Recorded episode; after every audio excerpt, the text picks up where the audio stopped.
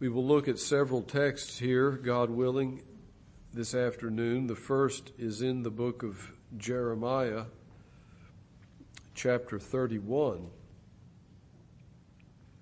Jeremiah chapter 31.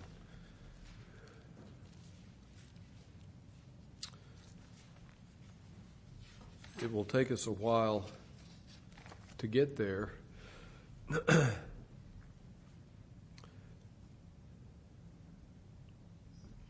I want to address a practical question How can I know if God loves me?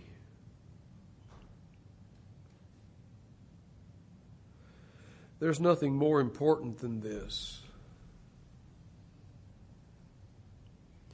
It is undoubtedly the single most significant matter in all of life to know that you are the object of God's love. And there's so much careless presumption on this matter today. Some people would say, well, this is a no brainer. God is love. God loves everybody. Jesus loves me, this I know.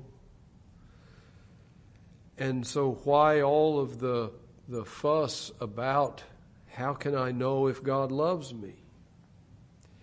And it is, it is that very kind of attitude that needs to be addressed and needs to be corrected. Those who have that presumptuous view of God's love are not moved to the depths of their soul by this profound truth of the love of God if they are truly the objects of it.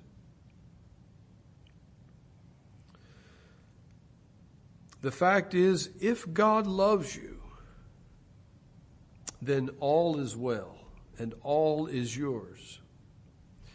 If God does not love you, then all is lost. To discern the love of God and to discern and know that you are an object of His saving love is, in a sense, the height of Christian experience. There's no knowledge greater than this to know that God loves you.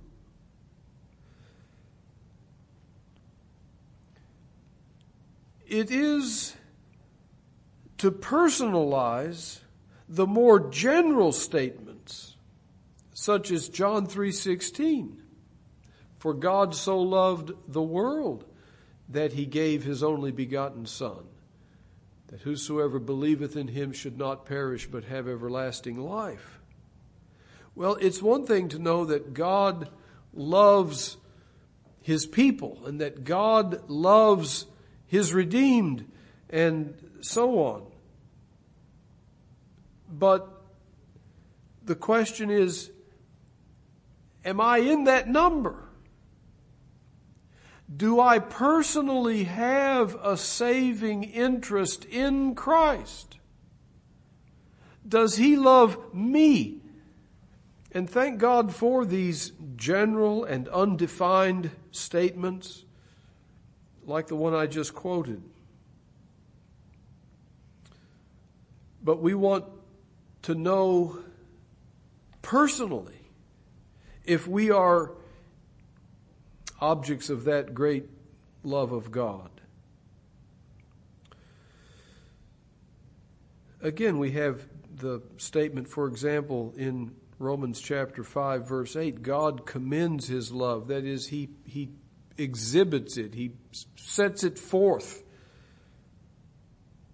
God commends his love toward us in that while we were yet sinners, Christ died for us. Well, I want to know that that includes me.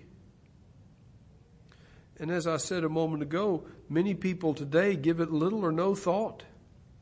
They assume that it is so. God loves everyone, they say. So, of course, He loves me. Of course, they say. Of course, He loves me. And so the love of God is viewed as a common thing. Nothing to be too concerned about, nothing to be too excited about, nothing to be particularly grateful for. And I recall a case many years ago in my upbringing where uh, a woman showed up at church and was very troubled in her soul. And she spoke with some there, and the conversation went something like this God doesn't love me, she said. Now, I don't know why she had come to that conclusion. Don't know what background she'd had, what experiences, and so on. But the answer that was quickly given to her was, well, God does love you because He loves everyone. He loves you without a doubt. Of course He loves you. As if to say, you can assume that it is so. Well, this gets uh, complicated very quickly, doesn't it?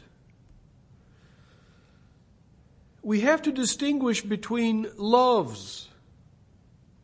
There is in God a general love and a special love. There is a general love of God, certainly, and we do not deny that.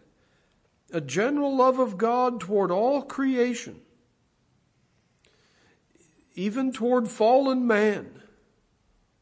This love, according to Matthew chapter 5, sends sunshine on the unjust. It sends rain upon those who are God's enemies. That's his general love.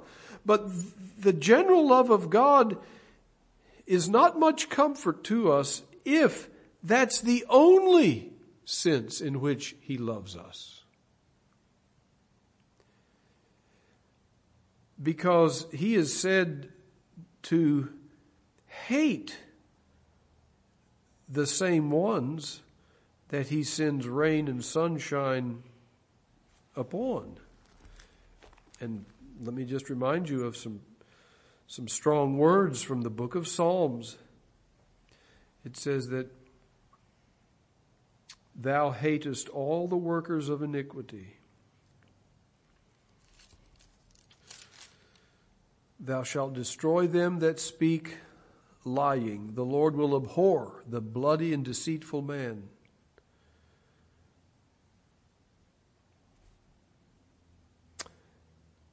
Another psalm says, God is angry with the wicked every day.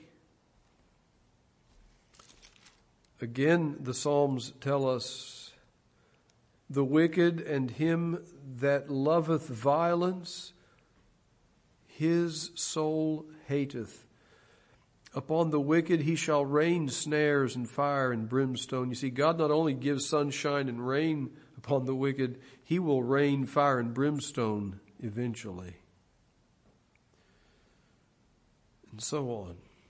And so, you say, well, does God love and hate the same person at the same time? That seems to be the testimony of Scripture think of Esau. He says, Jacob have I loved, but Esau have I hated. And yet Esau enjoyed the same sunshine that Jacob enjoyed. Esau enjoyed the same rainfall that Jacob enjoyed. And so, in various uh, definitions of love and hate, we can say that God both loved and hated Esau based on these verses. And it is knowing that we deserve to be hated by God that makes His redeeming love so amazing and so wonderful. Well, let me just say a word here about God's special love. His special love is a love that does more than give sunshine and rain and food and harvest and, and health and opportunity and all these earthly things. His special love is a love that saves, a love that pardons our sins, that brings us into intimate fellowship with Him, that adopts us into His family, that brings us into His glory forever. That's His special love. And it is vital that we distinguish between these two loves. And it's true to say that God loves everyone in, in a general sense, in, in, in terms of His general love. But we want to know that He loves us with this special love, a love that never ends, a love that continues on in realms of glory in heaven forever. And so it is truly a profound matter to be the object of God's saving love. It's nothing to take for granted, nothing to assume. Listen, there's no of course about it. Of course, God loves you. No, it's, I'm amazed, I'm thrilled. It's beyond my wildest expectations. It's an unspeakable delight to be loved of God. So, how can I know that God loves me? With this special love.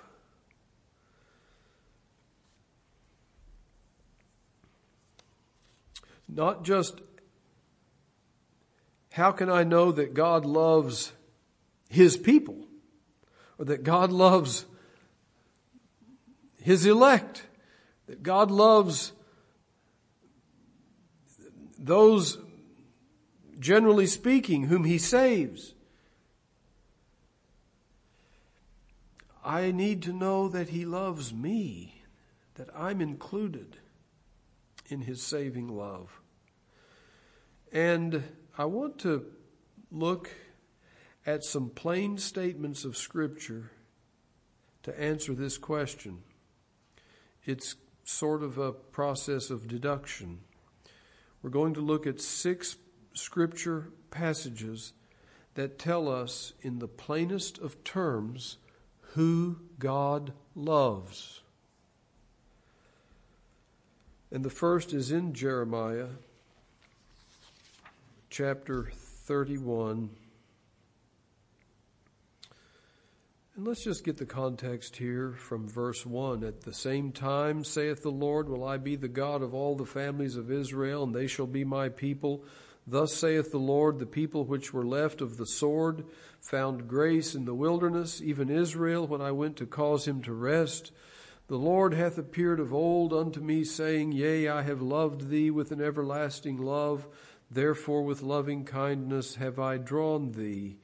Again, I will build thee, and thou shalt be built, O Virgin of Israel. Thou shalt again be adorned with thy tabrets, and shalt go forth in the dances of them that make merry, and so on. well, in prophetic language and in the terms of the Old Testament uh, prophet Jeremiah, God tells us in verse 3 who the objects of his love are. I have loved thee with an everlasting love, therefore with loving kindness have I drawn thee. Now, Sometimes we read that and apply it to Jeremiah personally, but I think in the context it's probably more proper to apply this to the remnant of Israel spoken of as if they were one person.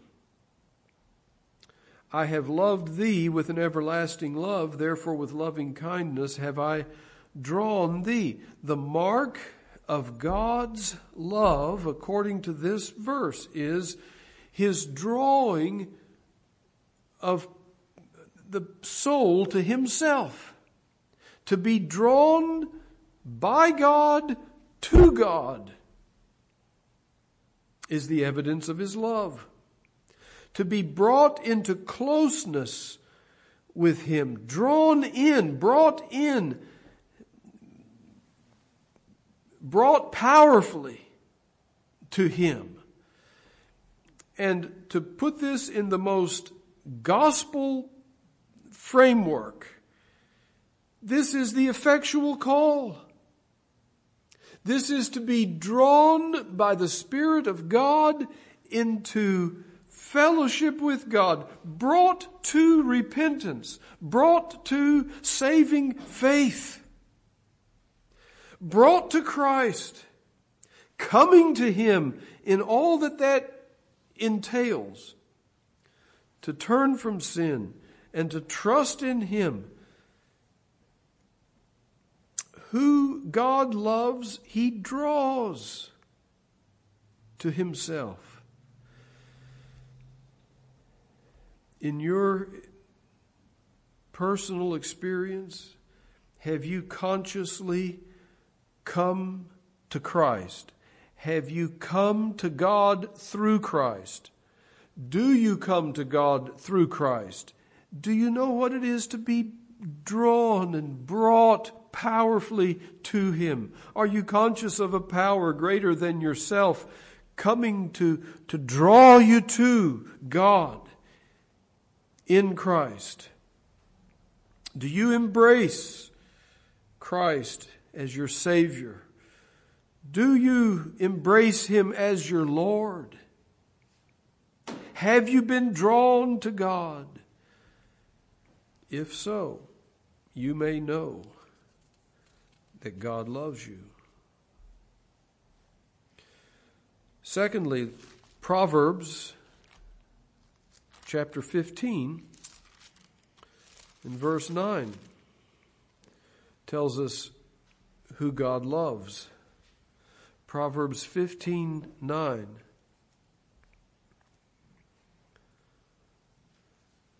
It says, The way of the wicked is an abomination unto the Lord but he loveth him that followeth after righteousness. God loves those who follow after righteousness. We might paraphrase that in this way God loves those who walk in the path of obedience to his revealed will, who follow the word of God diligently. This passage is similar to Psalm 146 verse 8 that says, The Lord loveth the righteous. And here it is, He loveth him that followeth after righteousness. And the word follow here is a strong word. It means to pursue, to chase after. It's not just a careless now and then kind of a thing. It's a, it's a, a relentless diligent pursuit.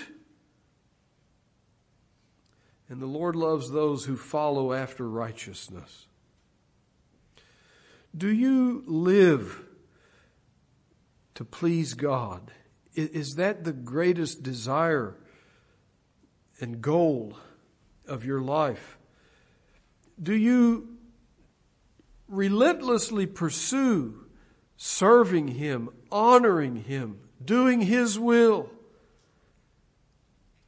Is obedience to God your greatest joy and delight? When you know, when your conscience is clear and you know that you're walking with Him and following Him, is that when your soul is most happy and delighted and at peace?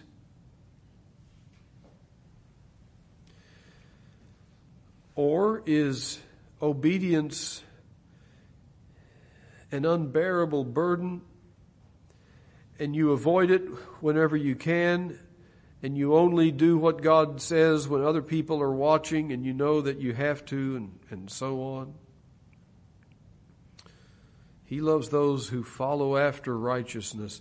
If sin is your greatest grief and obedience is your greatest joy, then my friend, you may know that God loves you with his saving love. These first two are from the Old Testament. The remaining four are in the New Testament. So let's go to 2 Corinthians chapter 9. 2 Corinthians chapter 9.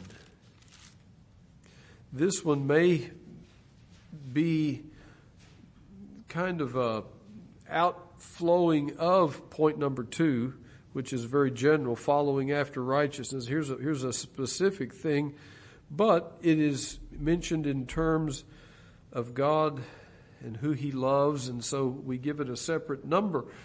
Number three, three, Second Corinthians 9. And in the context here, Paul's talking about the, the offerings that were being given to help needy saints and giving in general to the work of God.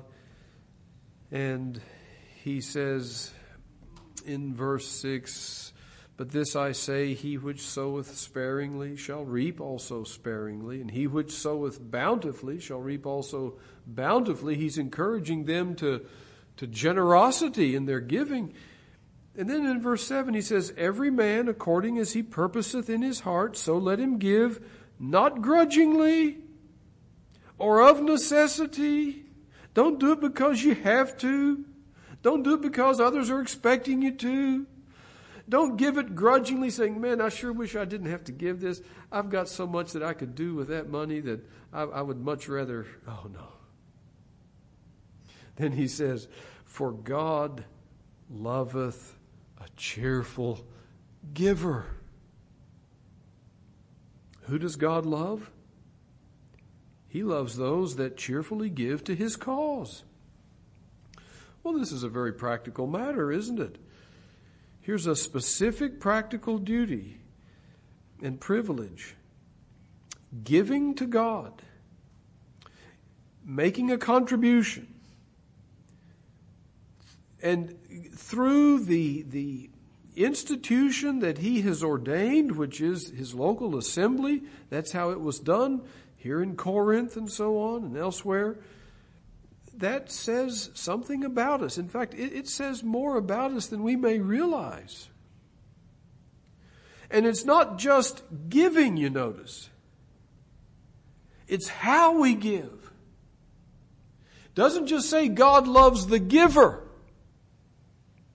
Because a person may give grudgingly and of necessity because he has to.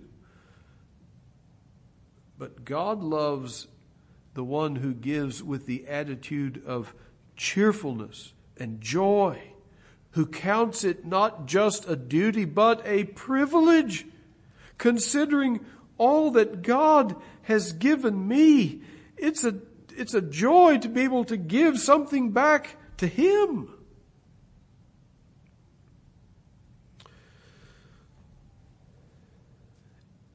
If you joyfully contribute to God's work. I say this on the authority of Holy Scripture in 2 Corinthians 9 7.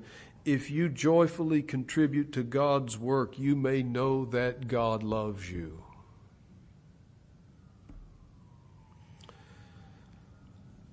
Number four, in Hebrews chapter 12.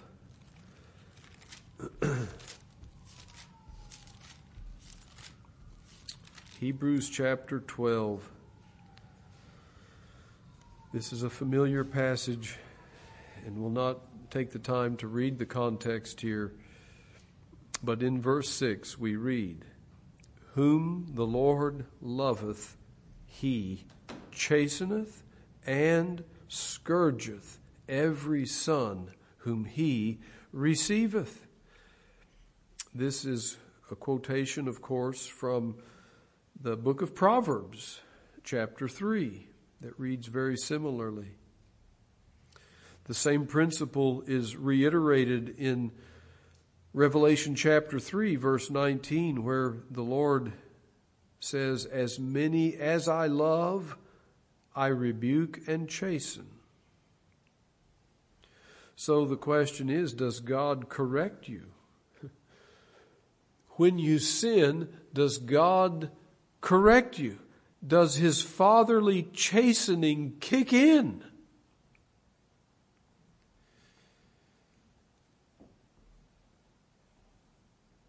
Or does he leave you alone and just let you pursue a course of sin? Well, whom he loves, he corrects. And the correction is sometimes painful. If lesser measures fail to bring us to repentance and fail to cause us to part with our sin, then he will go so far as to scourge, it says. And that's the same term used in the beating of Christ with that Roman whip that had nine uh, projectiles attached to it.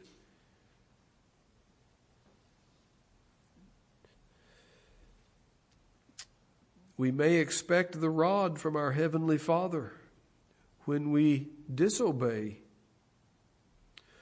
So, does God correct you when you sin? Do you know what it is to be chastened or even scourged by God? This passage tells us that the end result is good. Verse 11 No chastening for the present seemeth to be joyous but grievous. We don't say, oh boy, it's time for a spanking. No. But we look back now and we say, thinking of earthly terms and our parents and so on, I needed every spanking I got, and usually we say I, I needed a few more that they didn't know that I needed. Afterward it yieldeth the peaceable fruit of righteousness unto them which are exercised thereby. In other words, the end result is the comfortable assurance of His love. You know, the thing is, it, it, it's counterintuitive, but the child who is chastened by the parents knows at least that the parents care that the parents love them. So much so that the book of Proverbs says that the parents that don't discipline the children are the ones who hate them. Well, God loves us. He loves us too much to leave us in our sin. And He's going to chasten us, He's going to correct us. If you know the chastening hand of God upon you when you sin, then you may deduce this precious truth.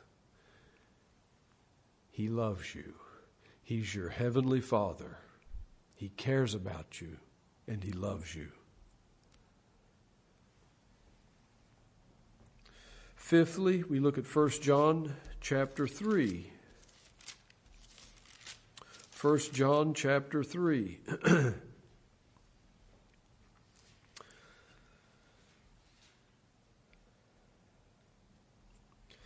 And it begins in verse 1 by saying, Behold, what manner of love the Father hath bestowed upon us, that we should be called the sons of God.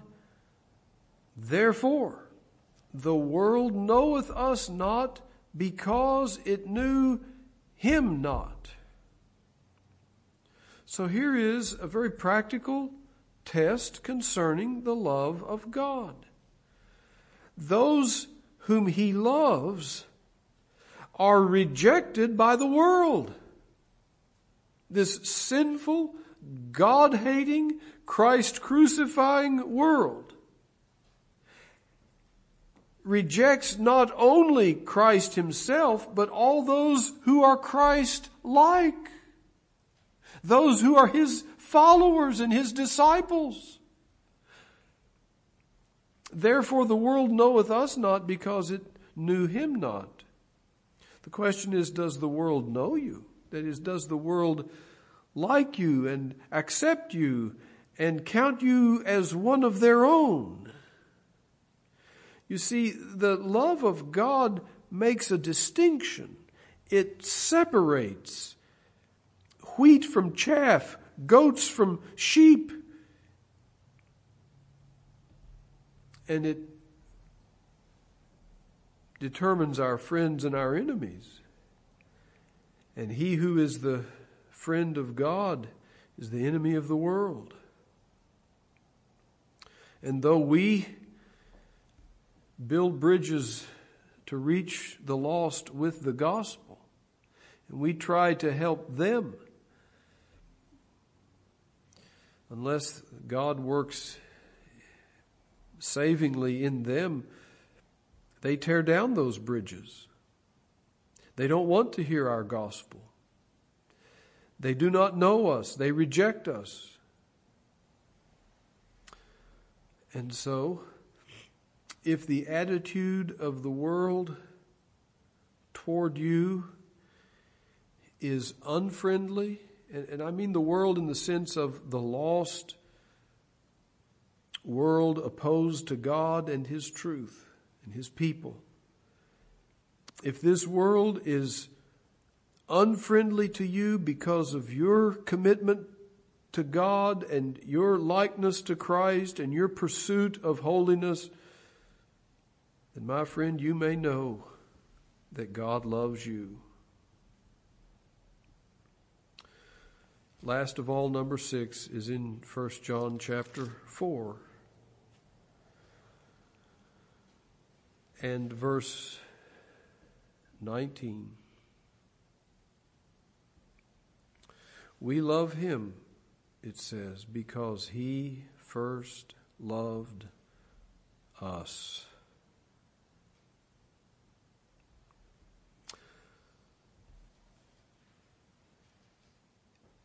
If you want to know if God loves you, then you must answer this question Do you love Him? Do you love Him? And this verse tells us that His love comes first. And there are also other verses that tell us that not only does His love come first, and then He works uh, to make us and to cause us to love Him, but then on the other end of things, as we love Him, He is delighted in that love and He rewards our love with yet more love. And it, it's hard to put all this together in some structure, but God's love is both antecedent and consequent. It both precedes and follows as well. It's both cause and effect, we might say. Here it's the cause. We love him because he first loved us. The evidence of his love to someone is that that someone loves him. Sometimes as you read, you may find writers using these adjectives. They talk about God's benevolent love and his complacent love. Well, what we have in 1 John 4:19 is his benevolent love. That is his love of goodwill. His love that comes first. He loved us when we were his enemies. He gave himself for our salvation. He draws us to Himself, gives us a heart to love Him in return. We reflect His love. We reciprocate His love. But there is also something to be said about His loving those that love Him. You know the verse in Proverbs, uh, in that eighth chapter, in which wisdom speaks as a person, wisdom personified. And you read that and you say, well, this is Christ in Proverbs 8. And what does wisdom say? I love them that love me. And Christ, who is our wisdom, says exactly that. I love them that love me. We wouldn't love him if he didn't love us first, but he rewards our love with his love as well. Jesus said to the disciples in John 16, 27, The Father himself loveth you because ye have loved me. And you have to take that in balance with uh, 1 John 4, 19. God's love comes first, and God's love comes following as well. His love comes before and after our love to Him. And this love that comes after, this love that follows, is what old writers would call his complacent love. And unfortunately, the definition of complacent has kind of changed over the years, but the, the, the meaning that it originally had is a delight. It's God, God not only has a love of goodwill, love of benevolence that gets the ball rolling, we might say, but then as he, as our hearts are drawn to him and we love him, he is pleased. He is delighted. And we, I don't know how else to say it. He loves us because we love him. And you have to see both sides of this coin. The Father himself loveth you because ye have loved me, Jesus says. God's love is both the cause and the effect, depending on our perspective.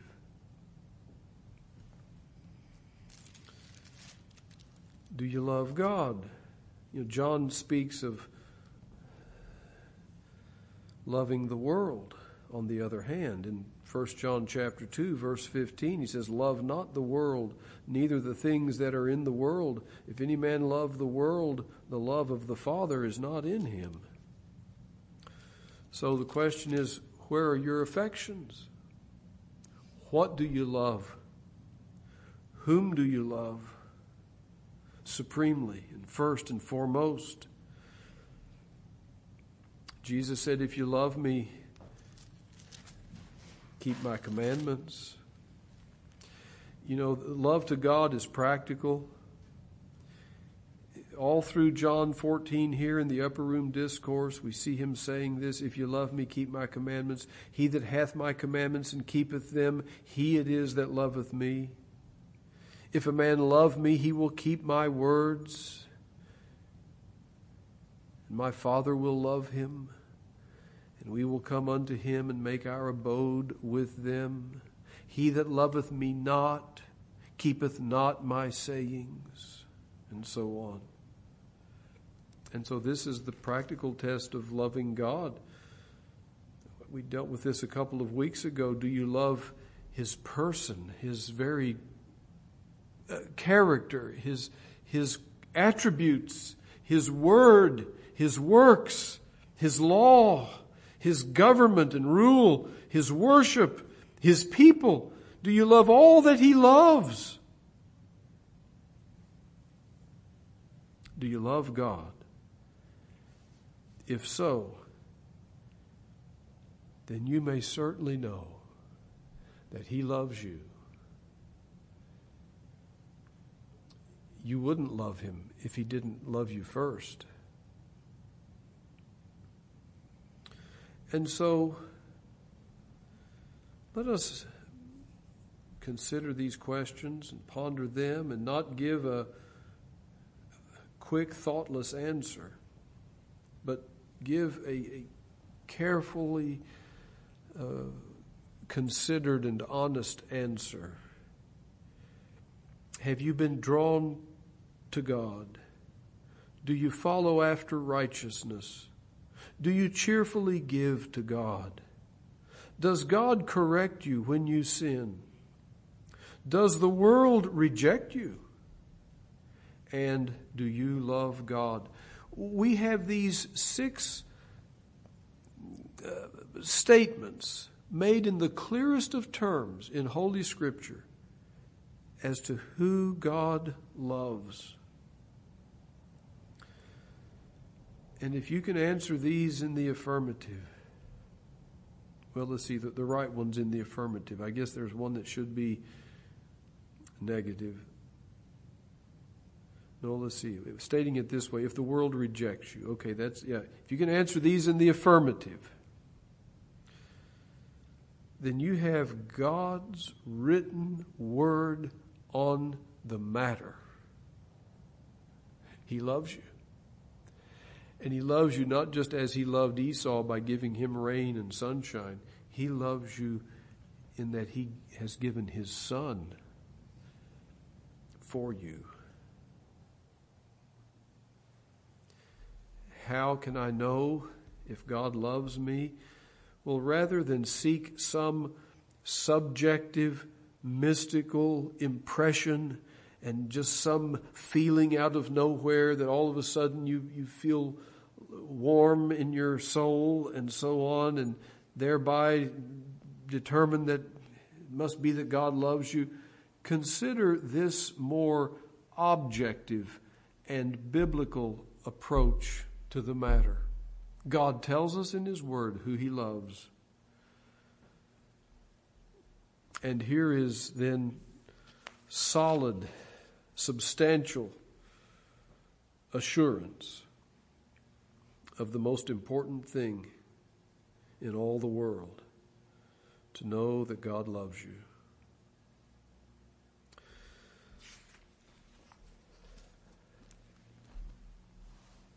Thank you, Heavenly Father, for not leaving us to guess, not leaving us to suppose, not leaving us to conjecture, not leaving us to the whims and the, the roller coaster of emotions. But thank you for an objective standard that you've given us. And we pray that you would help each of us here today to be able to answer honestly these questions in the affirmative and to see ourselves in these passages that define so clearly who you love. Father, knowing you, your love, our hearts rejoice and we want to know you more and we want to praise you and thank you and worship you. We want to love you in return more. We want to have a growing love, a living, vibrant love, an obedient love.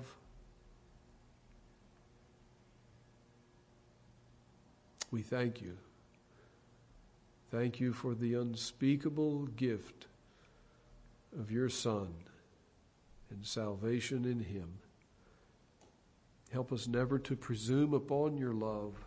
Help us never to think lightly of it, but to marvel and rejoice in it. And though multitudes around us speak so lightly and have no concept of what a great thing it is to be loved by you, help us at least, we pray, to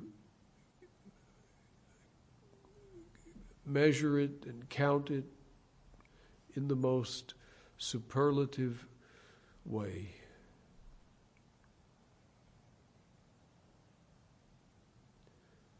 Thank you for loving us